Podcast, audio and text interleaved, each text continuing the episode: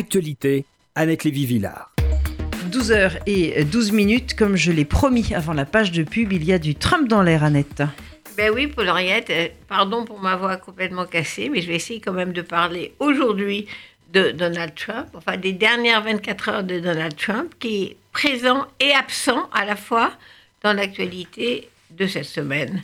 Hier, il était les deux pieds dans la neige de Davos, atterrissant dans une escadrille d'hélicos noirs au milieu de la station suisse, où se retrouvent comme chaque année les puissants de ce monde.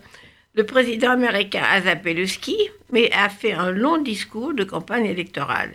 Il s'est auto-félicité son bilan, expliquant que l'économie américaine n'a jamais été aussi en forme, grâce à lui bien sûr.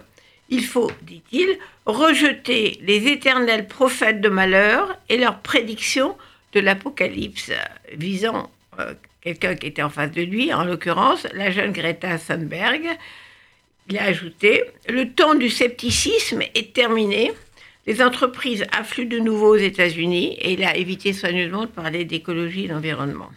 Il lisait avec application ces deux prompteurs, plutôt décontractés, souriants.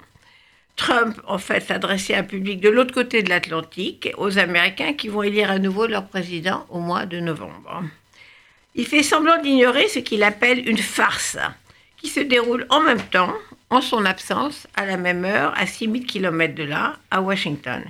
Hier, c'était le premier jour des auditions au Sénat sur la destitution du président, impeachment, qui est accusé d'avoir demandé à son homologue ukrainien de lui donner des infos sur les affaires de la famille Biden pour pouvoir s'en servir euh, dans la campagne contre l'éventuel candidat démocrate contre lui. La procédure en destitution s'est ouverte solennellement, pardon, mais n'a aucune chance d'aboutir. La majorité républicaine reste unie pour protéger son président Trump. Mais les démocrates espèrent que les révélations des malversations de Trump vont abîmer son image.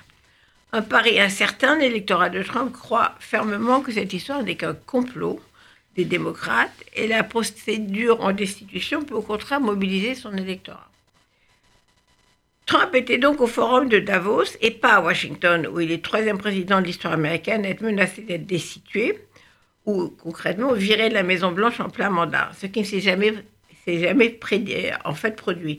Un quatrième, Richard Nixon, avait préféré démissionner avant qu'on déclenche la procédure d'impeachment quand il était en pleine affaire du Watergate, accusé d'avoir espionné euh, le QG des démocrates à Washington. Et puis, curieusement, Trump ne va pas non plus à Jérusalem demain jeudi pour la cérémonie qui marque le 75e anniversaire de la libération d'Auschwitz-Birkenau.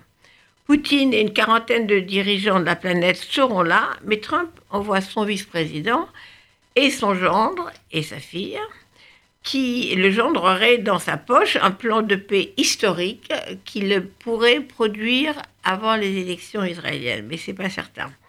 Or, cette cérémonie est aussi l'occasion de mobiliser l'opinion contre la résurgence de l'antisémitisme dans le monde. Le Jerusalem Post regrette que Donald Trump ne vienne pas, car, écrit le journal, il aurait beaucoup à apprendre de la lutte contre l'antisémitisme, alors qu'il n'a jamais eu autant d'attaques contre les juifs en Amérique depuis son élection. Qu'il préfère envoyer la partie juive de sa famille, c'est-à-dire son gendre et sa fille, Ivanka, indique peut-être que Trump n'est pas à l'aise avec la question de l'antisémitisme, ou que cela ne l'intéresse pas. Et autre hypothèse, qu'il ne semble plus aussi enthousiasmé par son grand ami Bibi Netanyahu, l'organisateur de cette cérémonie, autour de la Shoah.